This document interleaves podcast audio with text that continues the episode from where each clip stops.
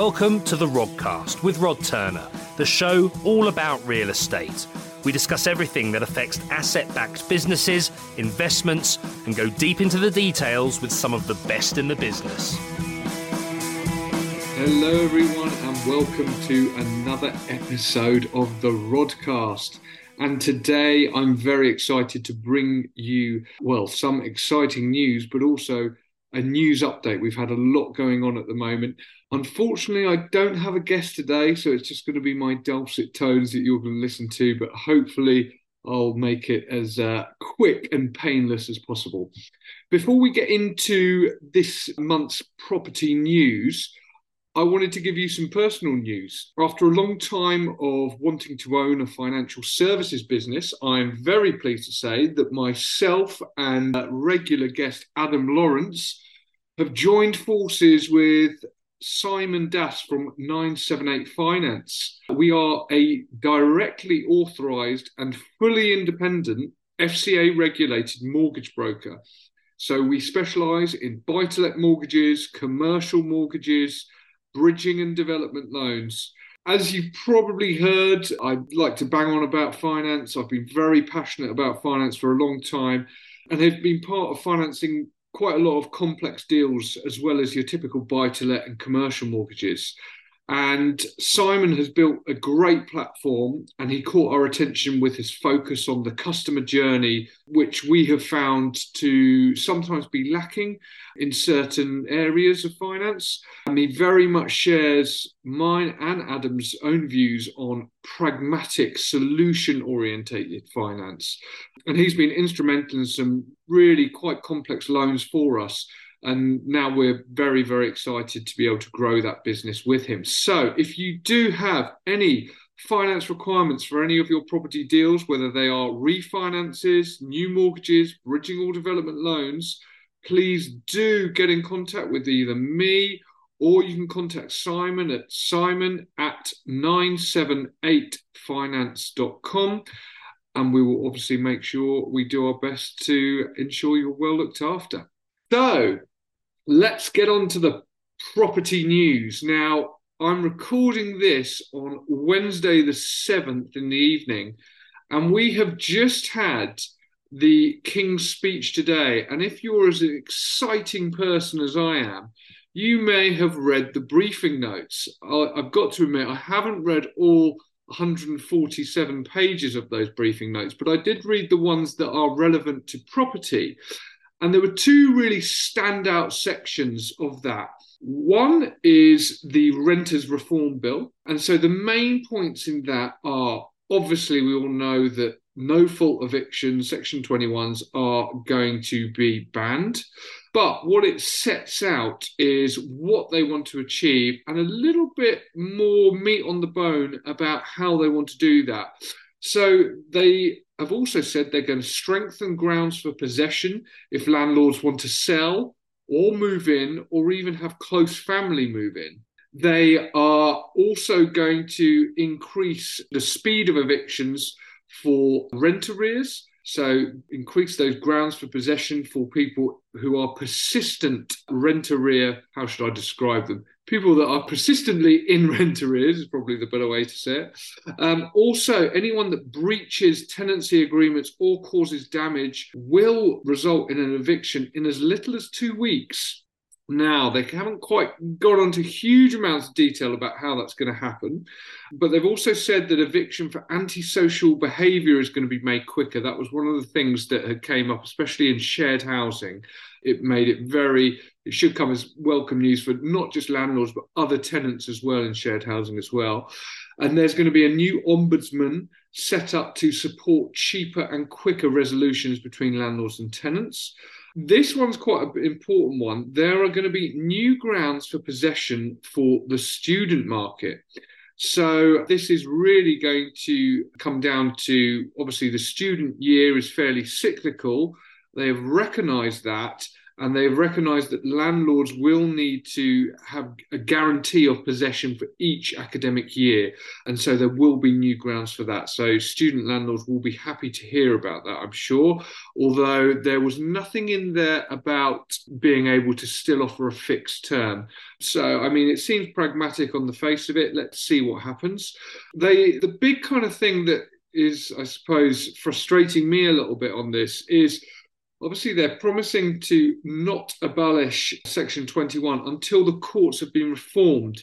They haven't really gone into detail what this means. They come up with kind of slogans like, we won't do it until there has been significant improvement. But it's hard to quantify what significant improvement in the court system means.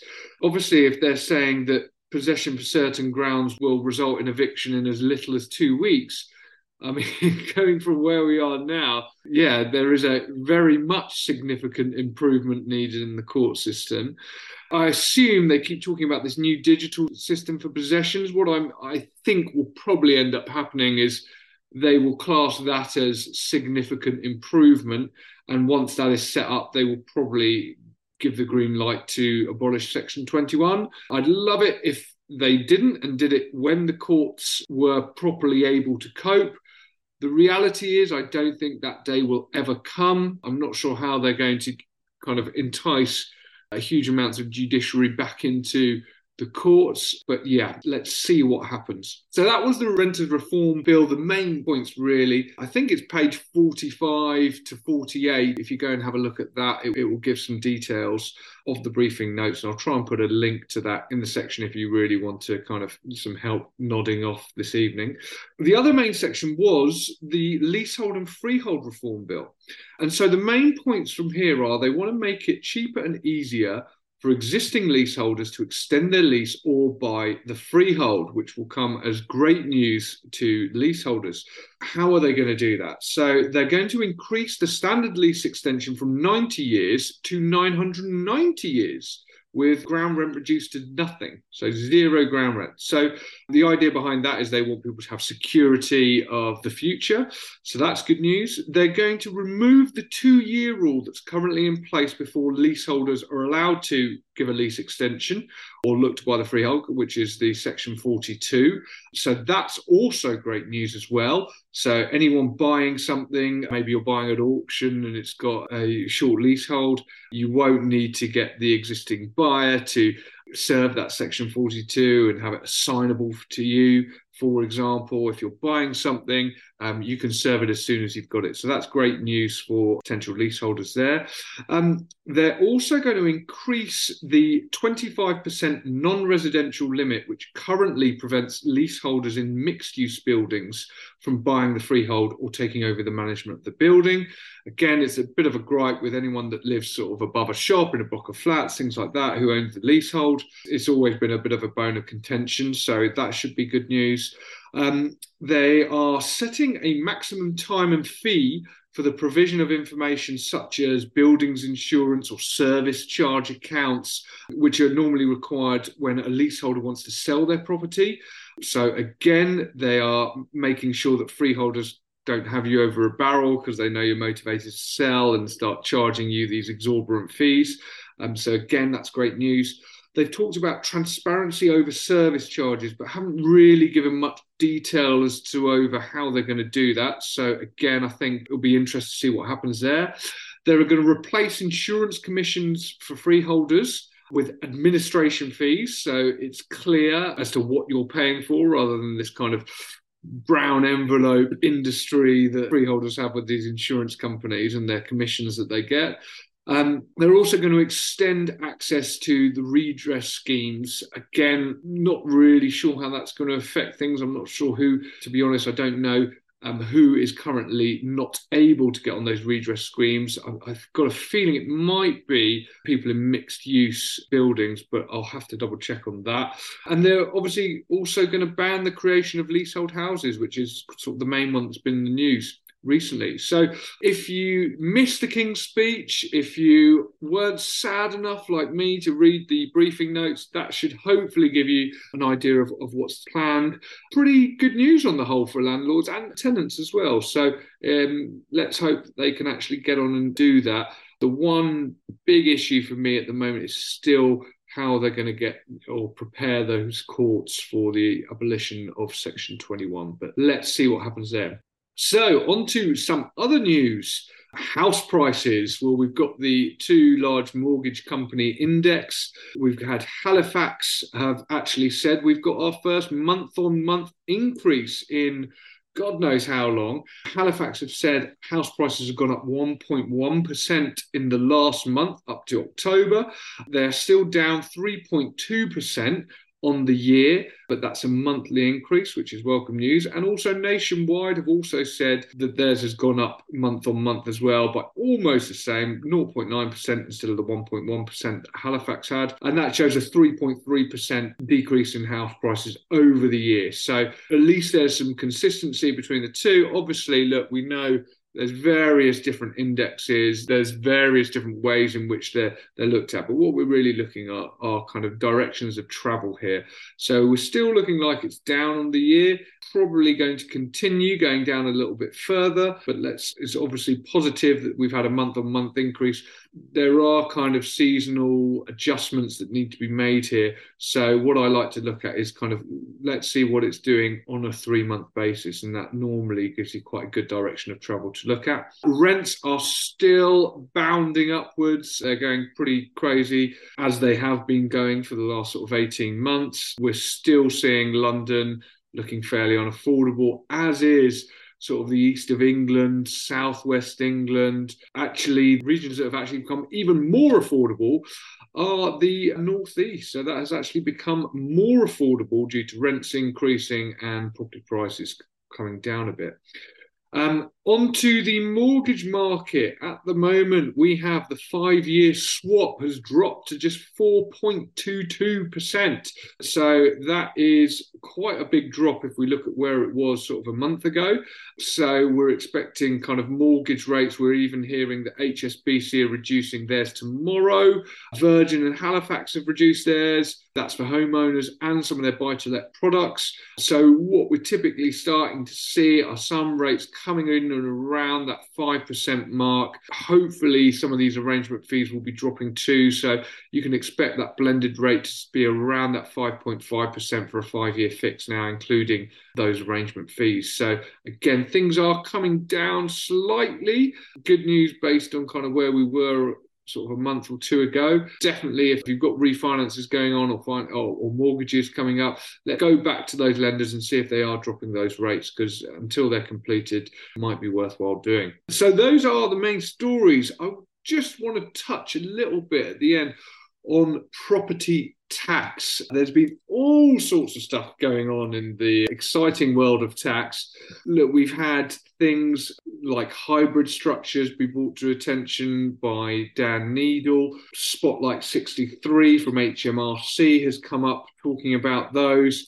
And really, what these talking about is mitigating Section 24, the interest relief on mortgages, and what some people have been trying to do, or what some tax planners, and I put tax planners in inverted commas there have been have been advising some of their clients to do. Now some of those planning schemes, we'll call them, possibly don't add up with the legislation's view of what should be happening. So I would just say, look, if you are looking at mitigating Section 24, if you're looking at incorporating, if you're looking to do anything in terms of that, just make sure whoever is doing the tax planning is part of a redress scheme. So as long as they've got CTA or similar, those sort of letters after their name, that's really, want to make sure they're part of a redress scheme. If in doubt, get a second opinion from someone else in a redress scheme. And if it does seem too good to be true, it probably is.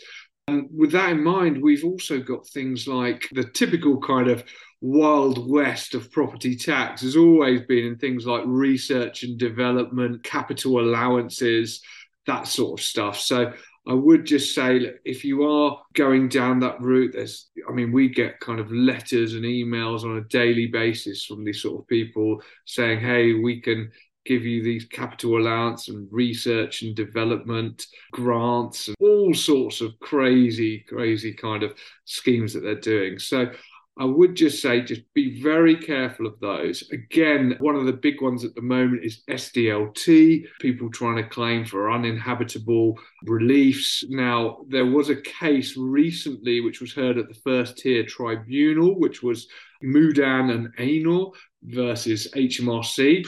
It was won by HMRC based on the property being considered habitable. So, in Mudan and Anor's case, the property was not suitable for use as a dwelling, and therefore the non residential rates of SDLT should have been applied, is what their argument was. And this is due to the property being vandalised since it was last occupied and requiring various works before the property could be safely lived in.